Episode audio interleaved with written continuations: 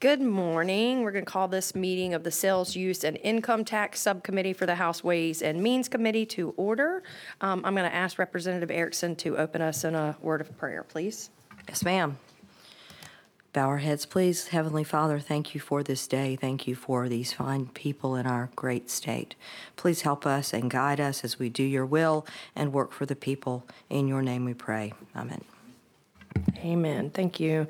Um, this morning we have two bills on the agenda, Senate nine oh one and Senate one fifty-two. We do have Representative Danning, Representative Erickson, myself, and of course Emma that steers the ship and keeps it all turning. Um, first up, we're going to have Senate nine ten. Or nine oh one. Um, I'm sorry, nine oh one. It's oh, okay. I do. I have it written wrong here on this one. Um, Senate nine oh one, solar tax credits. Um, Emma, will you please give us the summary? Yeah, so um, this bill just reinstates um, a code section that had sunset at the end of um, twenty twenty-one. It provides a non-residential solar energy tax credit. The credit is equal to twenty-five percent of the cost, including installation of non-residential so, uh, solar property, as long as the property is located within specific sites in South Carolina.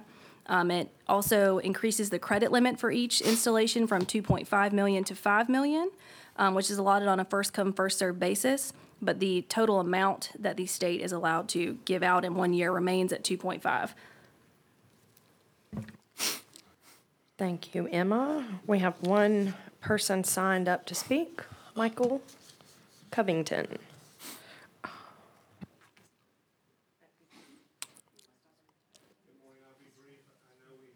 Um, I, I know we have two uh, important bills on the on a sh- short time frame here this morning.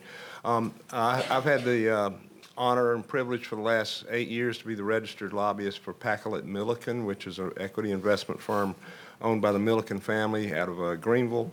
And um, one of their subsidiaries is Lockhart Power, which is the only investor-owned utility in America that produces one hundred percent renewable energy.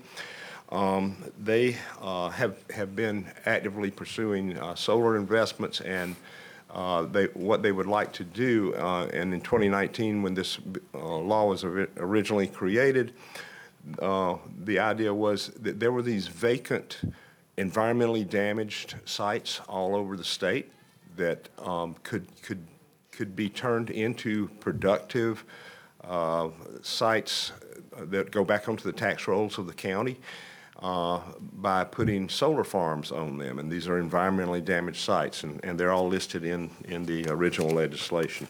So um, when that bi- when that bill was passed in twenty nineteen, uh, we got moving on a project up in Lawrence County, the old Torrington site, and um, we anticipated it would take about a year and a half to get the approval from Duke Energy, because this was in Duke's service area, not Lockhart's.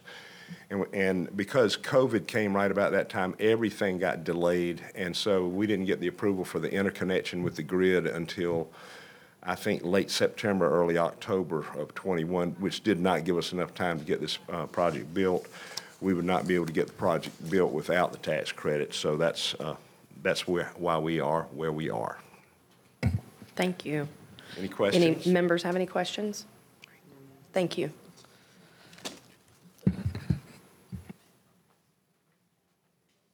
All right, we have a couple, well, no, we have one amendment on this bill. Two. Um, is this Two. the one with three? I'm sorry. We have three amendments on this bill. Okay. And right, Representative okay. Danning, you're up with the First Amendment. Uh, thank you, Madam Chair. Uh, this amendment would track uh, uh, my bill, H thirty-three forty-eight, regarding tax credits for apprenticeship programs that hire formerly incarcerated individuals, which we passed unanimously in the House this year. All right, any questions? All right, we have a motion for passage. We have a second. Second. Um, all in favor, aye. Aye. Aye. Any opposed? All right, that amendment passes. Next up, Second Amendment, also Representative Danning. Uh, thank you, Madam Chair. This amendment would add forty-five oh four regarding watercraft motor sales tax to the bill. We already passed this bill in the House. Move for passage. Second. All right. Well, we have a motion for passage. We have a second. All in favor, aye. Aye. Any opposed? And the ayes have it. And amendment number three, Representative Danning. Uh, Lastly, this amendment would track ninety, excuse me, thirty-nine oh two regarding accommodation tax exemption for those age seventy-eight and up onto the bill. Also already passed. Already passed. Our committee. The House. It, and of course, I don't think I have a conflict, so I, I meet this number there, you know. All right. seventy-eight. So, you do not advantages. Right. So we have a, a motion for passage and a second. second. All second. In favor, aye. Aye. Any opposed? And Amendment three passes. Um, do we have any other members of the public or anyone signed up to speak on this bill? Okay. Any um, Move to ma- questions? Pass the bill or? As amended. All right. We have a motion for passage favorably as amended and a second. All in favor, aye. Aye. Any opposed? All right, that would be Senate nine oh one passes as amendment or as amended. Next up, Senate one fifty-two, County Green Space Sales Tax Act. Uh, Emma. Okay, so um, House Bill, or I'm sorry, Senate Bill one fifty-two. Um, this enacts the County Green Space Sales Act, which permits counties to impose a one percent sales tax for procuring open land or green space for preservation. Um, the tax is subject to the normal referendum rules held during a general election and may be implemented for up to seven years.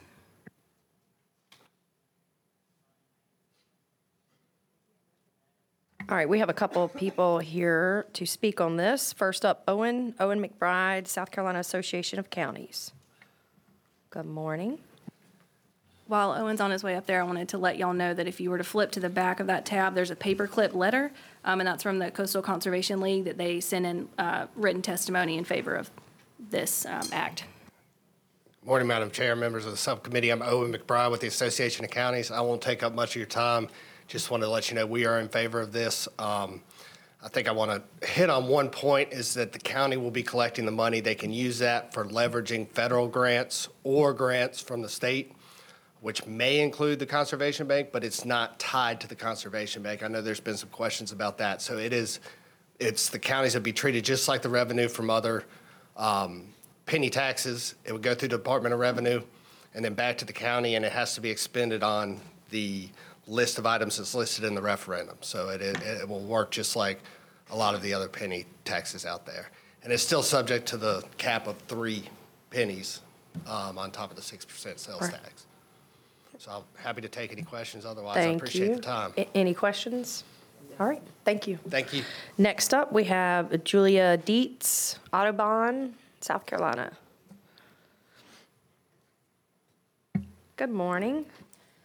Good morning, Chair. Oh, sorry, my voice is, that pollen's getting to me. Uh, uh, good morning, Chair Crawford and members of the subcommittee. My name is Julia Dietz. I'm the Policy Director for Audubon South Carolina.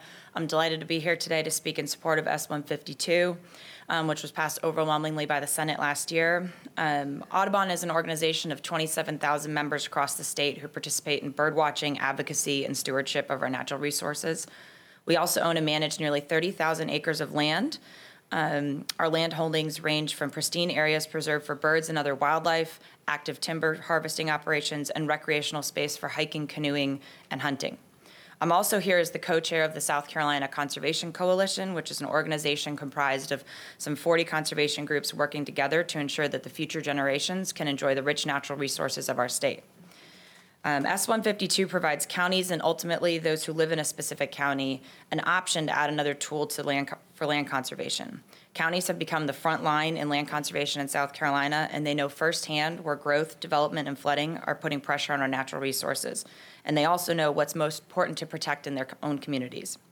With a tool like this proposed sales tax, which was supported and encouraged by the voters, counties can ensure that the natural resources most important to families, businesses, agriculture, and birds and other wildlife can be protected for generations to come.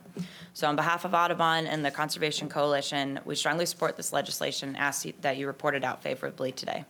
Thank you. Any questions? Thank you. Any questions from the committee? All right. Thank, Thank you. you. Anyone else here to speak on Senate one fifty-two? All right.